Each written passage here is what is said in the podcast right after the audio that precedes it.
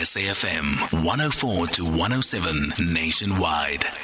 Quarter past nine, and as you know, at this time, we like to be chatting to Andre Vlok. He's a conflict management specialist, and we're talking to uh, issues around conflict resolution. We've been doing it for the last couple of uh, months, just trying to get to a sense of what do we mean when we find common ground on issues where we may feel that we are completely polarized, and how do we resolve those kinds of issues as well. Andre, thank you so much for joining us. Good morning, Michelle.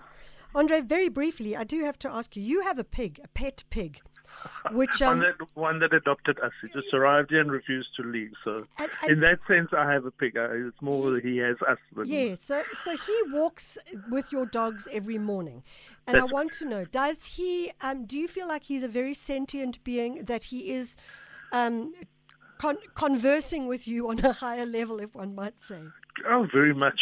Um, you just need to spend five minutes with with with an animal at that level um, to see the, the the love, the intelligence, the playfulness, the, the loyalty.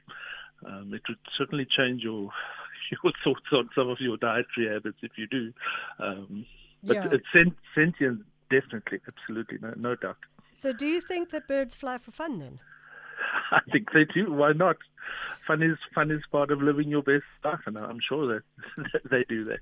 So let's uh, talk about living a better life. And uh, I see that Neil has tweeted to say there's no such thing as freedom without consequence. And I think that that's a perfect way to go into the uh, narrative that we're going into now, which is around the issue that has come up. You've been uh, talking about it quite a bit this week, not just on Twitter, but uh, in various different media spaces, around the issue of mandatory vaccinations at work. We heard earlier it was spoken about with regards to um, teachers in schools, and it talks to other areas as well.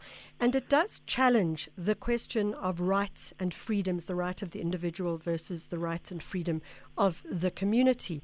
How does one find a resolution for something like this? Is this a space where there is some form of resolution? We we are making a little bit too much. Obviously, the you know the the questions, the consequences are enormous. Um, But we're a bit naughty in, in our debate. Um, we, we, and I I think this comes from a certain sector um, of, of the debate. It, it, it's conveyed as if the limitation of our rights, our personal individual rights, is a rarity and that this is an exception. Yeah. It's not. It, it's not if we think about it. Wait, explain, pers- so explain that to us. When you say Uh, that the limitation of our right is is an exception, what do we mean by that? there's certain things that I can say right now on the radio. There's certain things I can't. There will be consequences if, if, if I say certain things on this radio. My my perceived right to say exactly what I want to Mm. is is limited by your sensitivities, by your by your rights. Not just mine, by, but by your all our listeners. listeners. Yeah. So, so, and none of us complain about that.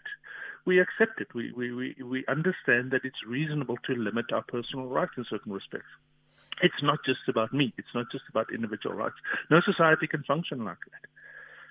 So if I am, for example, if this were a religious issue with me, then then how do I take this forward?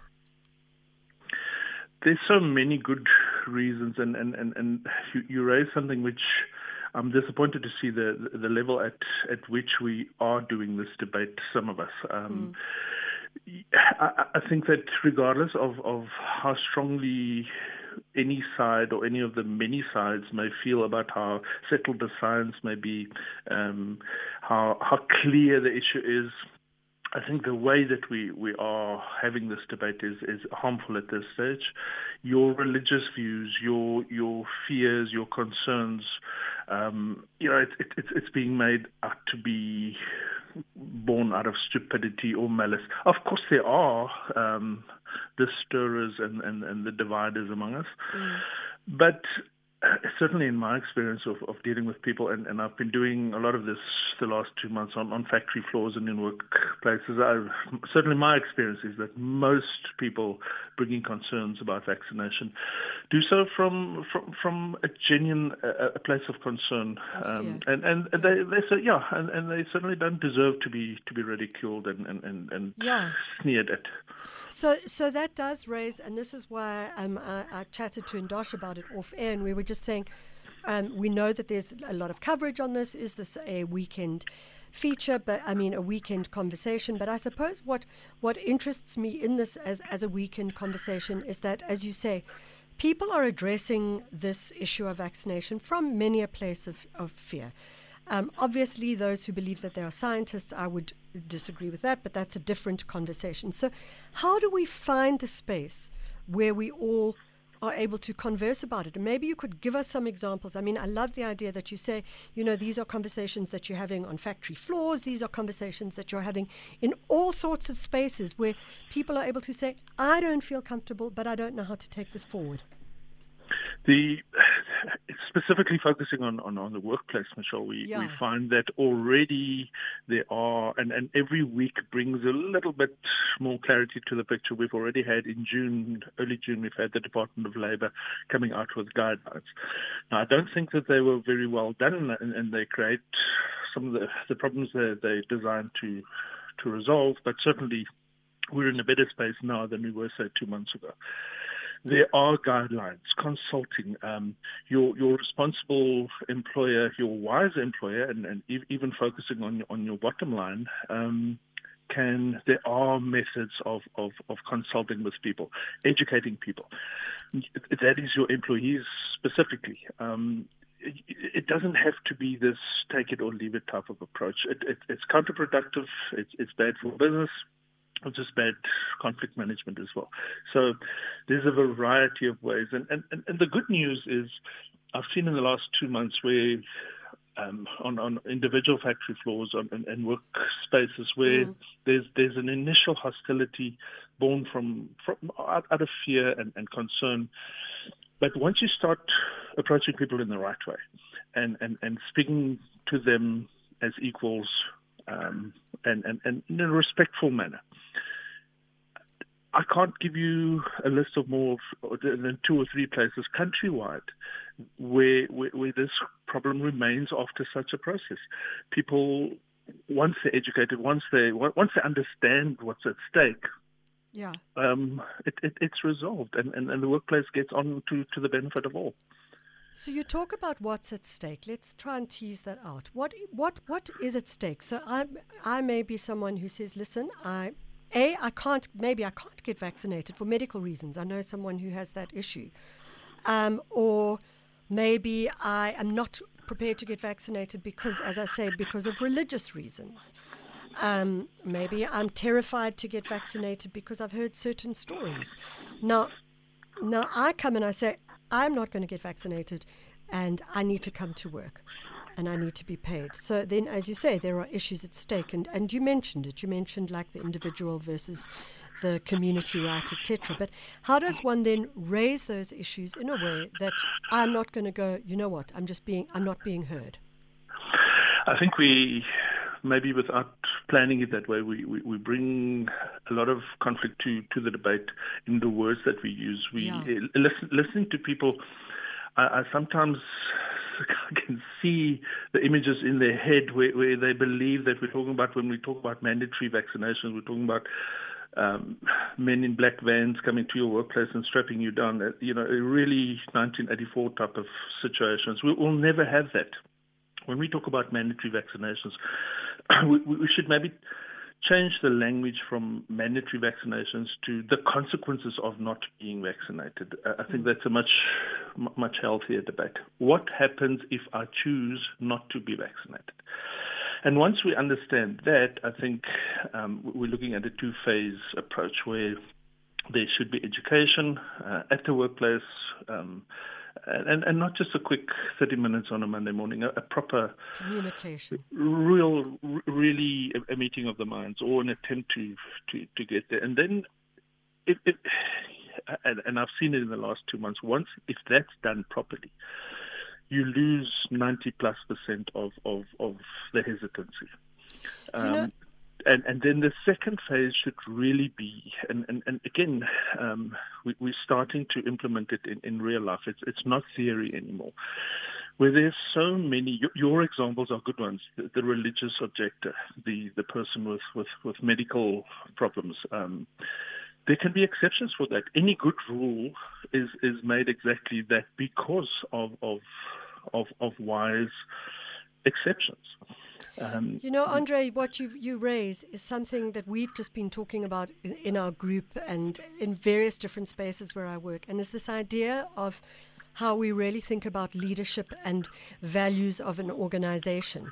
Because this is what you say when you talk about change management, and we're definitely in change management now. I mean, if ever there was time where things were changing, as you say, so fast that it's difficult to even sometimes follow through, but it's like if you look at change management, then you need to have leadership. And I'm not just talking about the boss or whatever, I'm talking about leadership on all spheres.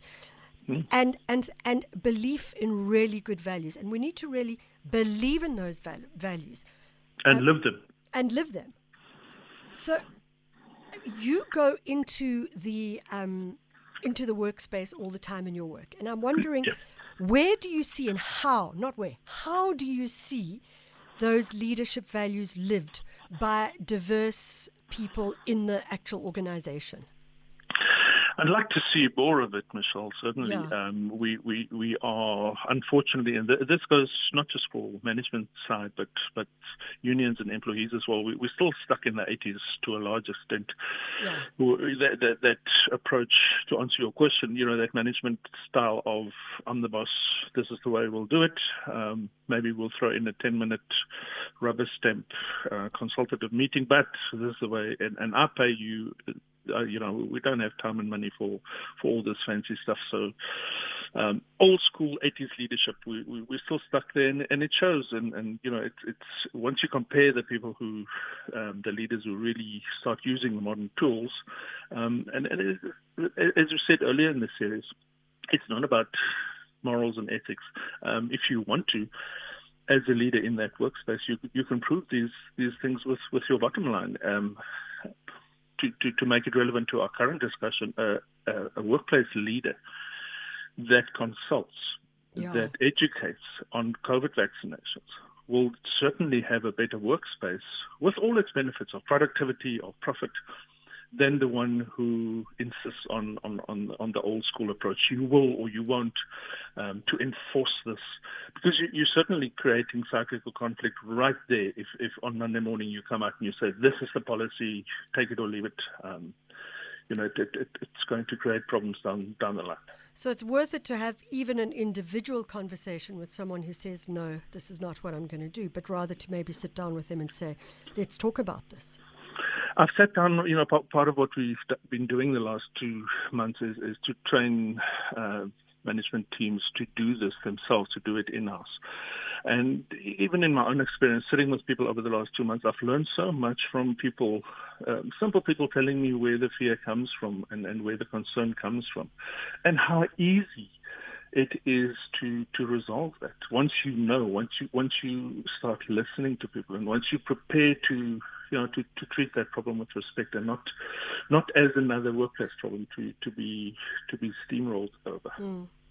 Because ultimately, it's we. You know, I could say it's my freedom not to be vaccinated, but you could say, well, it's my freedom to to be in a safe space.